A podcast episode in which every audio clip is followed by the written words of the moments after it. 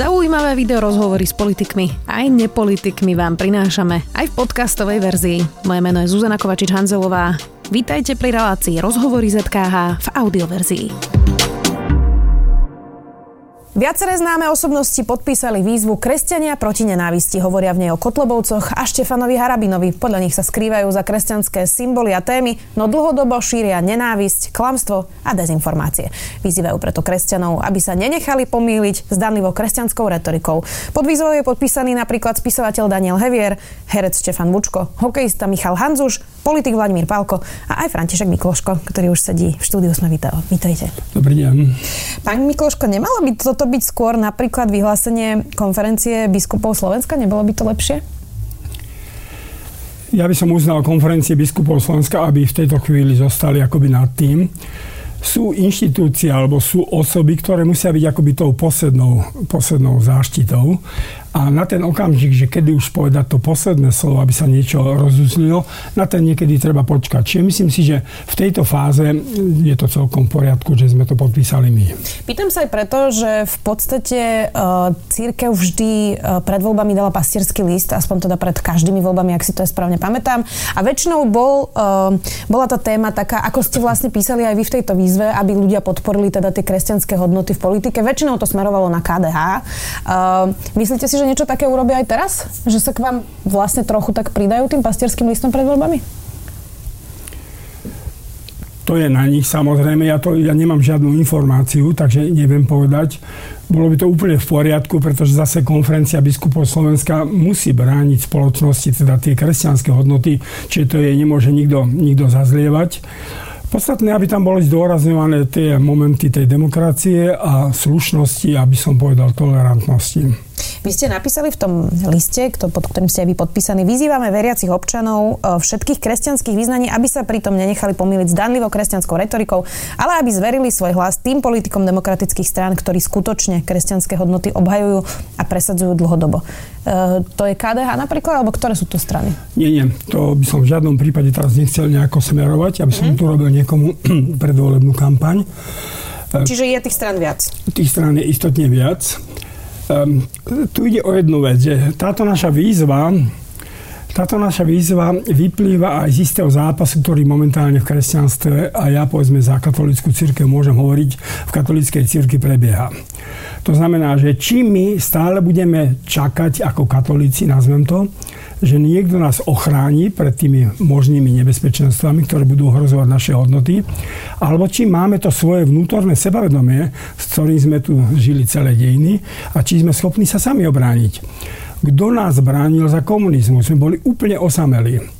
Boli sme odtrhnutí ešte aj od Vatikánu, od pápeža, boli sme izolovaní, všetko sa tu muselo tajne robiť a prežili sme. A prežili sme to síce za cenu veľkých obetí, ale prežili sme. A ja žasnem nad tým, že sa nevieme poučiť, že nevieme získať, alebo nevieme nadobudnúť to sebavedomie, ktoré sme vtedy mali, že tá sila je v nás, v tej viere, v tej vernosti a v tej ochote podať svedectvo. Čiže ja to stále počúvam zo strany kňazov, alebo už, už som to počul aj zo strany jedného biskupa, Európa. Že proste ten Kotleba nás ochráni od tých problémov. Nás nikto neochráni. My sa musíme ochrániť sami. Akékoľvek spájanie církvy alebo, alebo veriacich s politikou je vždycky veľmi riskantné. Viete, tu treba zobrať aj ten historický príklad, ktorý ale nemá ideovo, ideovo nič spoločné s dneškom. Ale v čase 30 a 40 rokov minulého storočia ten, to, tá hrozba bolševizmu bola veľmi veľká v celej, v celej Európe alebo vôbec na celom svete. A proste ja si myslím, že ten príklon katolicizmu, povedzme aj za slovenského štátu trošku k Nemcom, e, teda trošku no politicky sme boli úplne ich spojenci, ale povedal by som, že sa to akoby ospravedňovalo tým, že oni nás ochránia pred bolševizmom, ktorý bol bezbožný, ktorý tam ničil všetky chrámy. Samozrejme sa to ukázalo, že to skončilo katastrofou. Čiže akékoľvek spojenectva s politickými stranami, alebo s menšími zlami za cenu toho, aby sme obránili naše hodnoty kresťanské, skončia vždy katastrofálne. A takto skončí aj dnes. Ak my, áno, ak si myslíme, že prichádza sem nejaký liberalizmus, ktorý ohrozuje naše kresťanské hodnoty, no tak budeme zápasiť, ale nebudeme zápasiť s politickými stranami, pretože to nás dovedie do katastrofy. To je naša historická skúsenosť. Skúste mi to lepšie vysvetliť. Práve ten, mm, tú hrozbu toho liberalizmu, vy ste povedali, že prichádza sem nejaký liberalizmus a je tam teda nejaká hrozba uh, tých hodnot, lebo vy vlastne v tom liste píšete, alebo v tej výzve píšete aj o dialógu a o tom, že aby sa to v pokoji bez nenávisti teda rozoberalo. Dá sa to, ale vlastne pretože v tejto téme stoja, uh, stoja tí konzervatívci proti liberálom v podstate ako keby na opačných póloch. Ano. Ako sa dá nájsť ten dialog, keď, keď jedni majú pocit, že tí druhí ich naozaj bytostne ohrozujú na nejakých právach a hodnotách a druhý vice versa? Tu sú dve roviny. Tá prvá rovina je, že povedzme, ten prvý interrupčný zákon vznikol v Sovjetskom sveze. Potom v 57. bol v Československu, až potom v 70. rokoch sa k tomu začal pridávať, pridávať zápas, západ. Ale od toho 57. povedzme až do dnešných dní prešlo už niekoľko desaťročí a tá vec sa stala akoby takou už samozrejme, že nikto si už nad tým nekladie nejak, nejak otázku, že či je to ľudský život, či je to zabitie už ľudského života a podobne. Čiže sú veci, ktoré v tých začiatkoch sú vážny, nazvime to morálny problém, tu ide o ľudský život a potom si ľudia na to zvyknú. Čiže v tom je aj zápas dnes kresťanov, že oni niektoré tie tendencie, ktoré sem prichádzajú, povedzme v inom pohľade na rodinu, ktorá, v ktorej vychádza kresťanstvo z desatora, teda otca svojho a matku svoju, že ak sa to neuzápasí v začiatku, tak potom za rok, 2, 10 rokov, 20 rokov sa to stane samozrejmosťou a už sa s tým v podstate nedá nič robiť. Čiže toto je jedna rovina toho zápasu. Ale prosím, môže sa stať, že ten vývoj pôjde tak, že tak ako v Jesku, že si to v parlamente a v referende ľudia zvolia sami a už potom nebude o čom diskutovať. To rozumiem, ale to sú také tie logické postoje, ale že ako, ale teraz... ako viesť ten dialog, keď ano, napríklad ale ja tí liberáli... Ešte povedal jednu vec, ktorá tam je potrebná. Že dneska máme na západe, a to ukazuje Vladimír Palko v tej svojej knihe Levy prichádzajú, že v Británii, Španielsku a Spojených štátoch už sú prípady, keď niekto povedzme povie sám, že mám výhradu svedomí a neurobím niektorý ten akt, ktorý odo mňa žiada už spoločnosť a ktorý je proti jeho svedomu, tak je perzekovaný.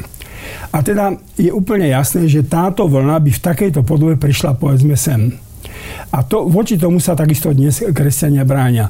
Čiže áno, ten dialog není jednoduchý. Ten dialog môže viesť jedine tým smerom, že teda v týchto vážnych veciach, kde sme každý akoby na svojej hranici, teda musíme si zastávať svoje stanovisko a potom raz teda žijeme demokracii, raz ľudia rozhodnú, alebo nech rozhodnú a tomu sa budeme musieť podriadiť, ale o, ten, o to prezentovanie toho svojho názoru to nemôžeme zazlievať nikomu. Mm-hmm. No, lebo pýtam sa preto, že vy vlastne ste hovorili teraz o tej výhrade vo svedomí a že objektívne a asi možno aj opravnene konzervatívci majú pocit, že, že to je ohrozenie ich hodnot, ale úplne rovnako majú práve liberáli pocit o ohrozenia hodnot, práve o interrupciách, LGBTI, registrované partnerstva.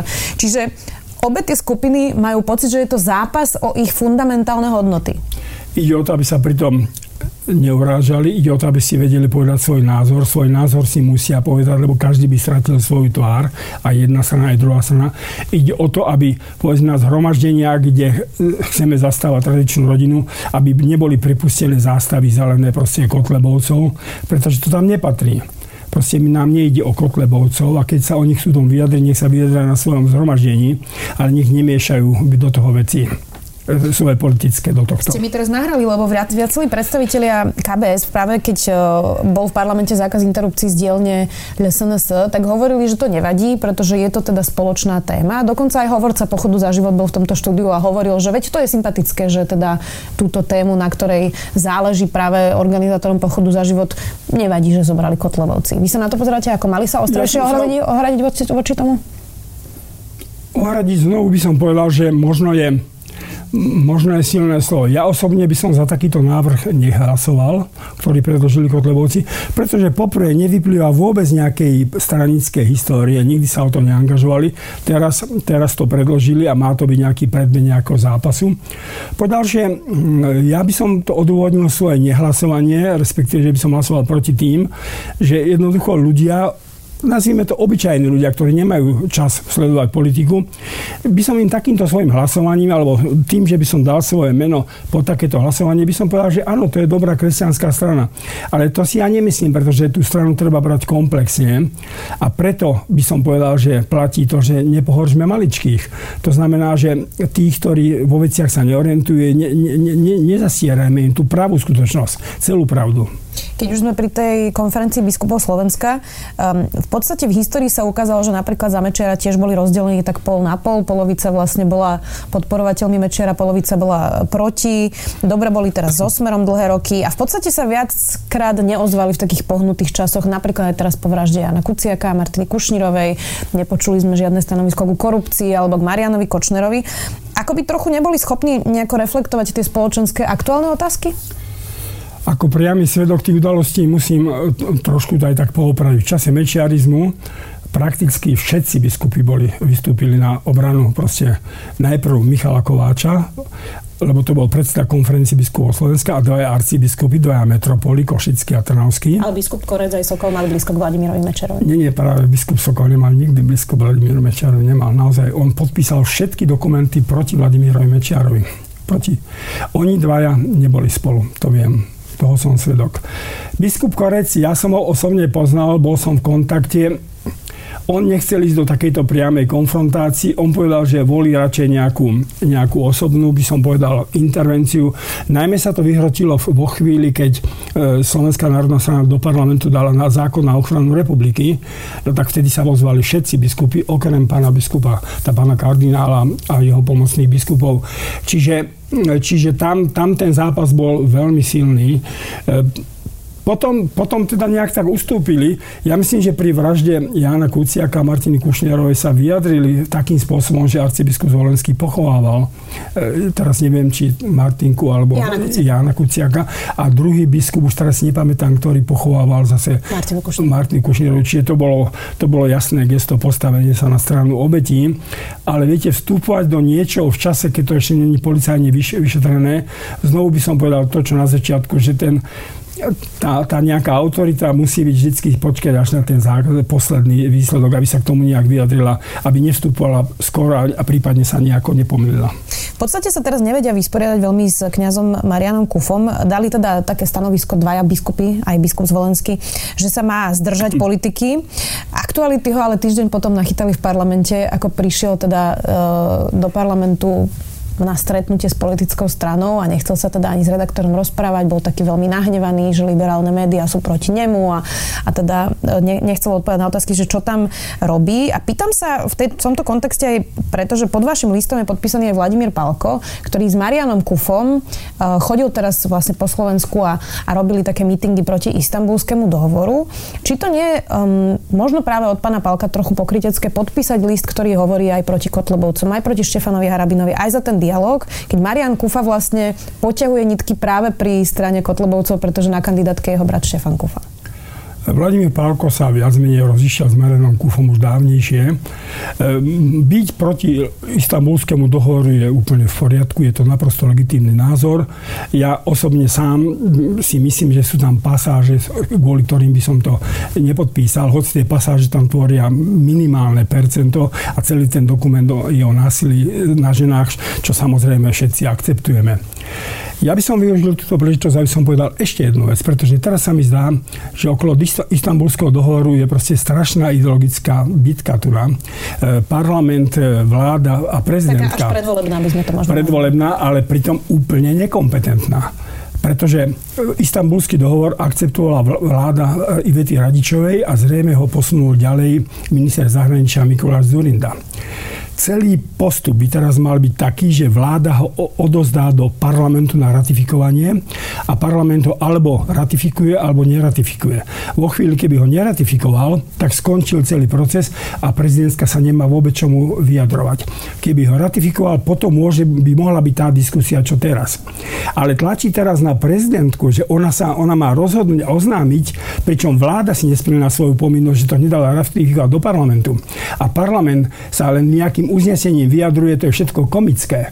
Proste prezidentka sa nemá k čomu vyjadriť. Čiže keď na rade... teraz vyzýva Zuzanu Čaputovú, tak vlastne si mali urobiť svoju úlohu oni sami doma. Samozrejme, nech oni vyzvú vládu, aby to dal do parlamentu a parlament o tom riadne hlasoval. Čiže to je úplne mimo a prezidentka sa k tomu vôbec nemusí vyjadriť. A to hovorím ja, ktorý som proti istambulskému dohovoru. Ešte k tomu Vladimirovi Palkovi tá otázka je aj o tom, že e, práve tá diskusia okolo istambulského dohovoru je často veľmi hysterická. Marian Kufa rôzne veci rozpráva, ktoré nie sú pravdivé, aj hoaxi šíri. Či on vlastne neprispieva k tomu, že to nie je pokojný dialog, o ktorom hovoríte aj v tom liste? Ja si myslím, že sa jasne k nemu vyjadril predseda konferencie biskupov Slovenska, to znamená za celú biskupskú konferenciu a jeho sídelný biskup e, e, Štefan Sečka. Oni sa jasne k nemu vyjadrili a vyjadrili k nemu stanovisko. To, čo, čo mňa znepokojilo, bolo, že deň na to e, Marian Kufa v kázni povedal, e, teda v Trnave, kde ho teda, takto by som povedal, podržal pán arcibiskup Boroš, povedal, že možno kážem posledný krát, možno mi zotnú hlavu. Ale proste ne, akoby nemôžem ináč.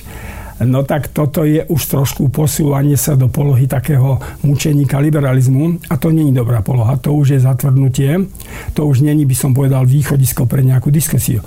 Okrem toho, Okrem toho, áno, istambulský dohovor môže znamenať vážne problémy na Slovensku, ale v roku 2018 na Slovensku podľa štatistického úradu sa do neúplných manželstiev narodilo 40, vyše 40% detí. O tomto nech rozpráva Marian Kufa. Toto je problém Slovenska. Za toto sa treba modliť a za toto treba robiť, by som povedal, naozaj nejaké procesie, pretože nie v tejto chvíli na jednej váhe nie je istambulský dohovor a tento by som povedal taký morálny, veľký by som povedal problém Slovenska, že 40% detí sa na Slovensku rodí v súčasnosti do neúplných manželstiev. No či toto nie je argument proti e, tomu, že, že tie registrované partnerstva majú zničiť tradičnú rodinu, že sa tu ničí tradičná rodina absolútne bez pričinenia registrovaných partnerstiev alebo istambulského dohovoru? Áno, tradičná rodina sa tu ničí, ničí bez, bez toho, či tu je istambulský dohodor, či sú tu registrované partnerstva alebo nie. Čiže tu sa, tu sa akoby celá táto neschopnosť alebo neochota alebo lenivosť riešiť tento vážny problém tých rozpadnutých manželstiev zvaluje na istambulský dohovor, čo není, prav, není to pravdivé. Proste toto sú dva problémy. Áno, môžeme bojovať voči istambulskému dohovoru, ale náš vážny problém je práve toto. Už sme tu mali viacerých hostí, ktorí e, sa vyjadrovali k Marianovi Kufovi a teda to, čo mali spoločné, bolo, že hovorili, že trošku majú pocit, že už to by je veľmi o ňom, o, o samom sebe. Že Marian Kufa ako keby uveril nejako v sám seba, nazýva sa v tretej osobe. Vy máte takýto pocit? To je pokušenie všetkých ľudí, ktorým sa venujú médiám. Viete, to je pokušenie mnohých ľudí, pretože to je taká psychológia, že ako náhle sa vám začnú venovať médiá, tak vy, ak, a teraz neviem, že to musí byť prípad Marena Kufa, ale vy, ak ich chcete zaujať, tak musíte stále nejakým spôsobom prikurovať, aby ste stále prišli s niečím novým, aby ste stále zaujali.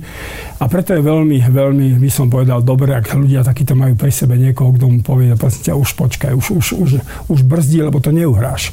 Proste už sa dostaneš do umelého sveta, kde začneš proste vymýšľať veci. A trochu to vyzerá, pán Mikloško, že vy ste s týmto nikdy problém nemali. Čím to je? Dúfam, ale mal som vždy kamarádov, tak môže to byť aj s tým, že som najmladší a viete, v najmladších v rodine neberú tak, nie, nie sú vychovávaní tak, aby sa brali príliš vážne. Um, podpisujú sa stále ľudia pod ten list, pod tú vašu výzvu, aký to malo ohlas? Videla som, že pribudol teda hokejista Michal Hanzuš napríklad, ale aj teda ďalší ľudia. Ja si osobne vážim každého podpis, ktorý to podpísal. A teraz sú tam všetky stavovské skupiny a je to dojímavé vidieť, ale musíme si zase tak, by som povedal, skromne priznať, že keď si pomyslíme, že všetkých kresťanov na Slovensku je vyše 3,7 milióna, no tak tých povedzme dneska okolo 3000 ľudí, to je taký hlas volajúceho na púšti, ale to je dobre, je to v poriadku. Treba podať svedectvo. Ako by ste si želali, aby dopadli voľby? Lebo aj v tom liste sa píše, že tieto voľby sa môžu stať historickou križovatkou. No ja som vystúpil na mítingu za slušné Slovensko a mne ide o slušné Slovensko. To znamená, že ja teda otvorene poviem, že zatiaľ, zatiaľ v tej opozícii u všetkých politických strán proste nevidím alternatívu slušného Slovenska. Ja keď vidím proste, mm, by som povedal, vulgarity, ktorým je to, alebo výroky, ktoré používa taký Igor Matovič, pre mňa to není alternatíva pre slušné Slovensko, to hovorím veľmi vážne. Proste takto si ja slušné Slovensko tu v strednej Európe, fajnovej rakúsko-horskej monarchii nepredstavujem. Toto není pre mňa slušné slušné Slovensko. Ja si myslím, že tieto voľby budú obrovskou, aj čo bude najmä po nich nasledovať, budú obrovskou výzvou pre občianskú spoločnosť. Lebo ja, v tej, ja verím, že táto alternatíva opozičná vyhrá ale nevidím v nej takú nádej, aby, aby to bolo niečo, čo sa môžeme chytiť. A preto musí znovu, by som povedal, sa dať, poču, nechať počuť o sebe občianská spoločnosť a ona, tak ako v tom 18. 2018 e, dokázala, že padla, padol Robert Fico a Kaliňák, tak ona musí donútiť týchto ľudí, aby sa správali slušne. Či je to chvíľa pre ešte väčšie dozretie občianskej spoločnosti. Ja na to staviam. Na politické strany, ktoré sa uchádzajú o moc, nestaviam. Už viete, koho budete voliť teda? Hovoríte, že nevidíte tam nikoho? Ja budem voliť e, Andreja Kisku za ľudí, pretože chcem, aby on bol najsilnejšou opozičnou stranou. Chcem, aby on staval premiéra, lebo tam vidím proste serióznu, by som povedal, nejaký seriózny základ u človeka, ktorý vie, čo je to štát, ktorý 5 rokov riadi, bol na čele tohto štátu a nezlyhal. Ďakujem pekne, uvidíme, ako tie voľby dopadnú. Veľmi si vážim, že ste prišli do Sme video. Dnes to bol František Mikloško. Ďakujem pekne. Počúvali ste podcastovú verziu relácie Rozhovory ZKH. Už tradične nás nájdete na streamovacích službách, vo vašich domácich asistentoch, na Sme.sk, v sekcii Sme video a samozrejme aj na našom YouTube kanáli Denníka Sme. Ďakujeme.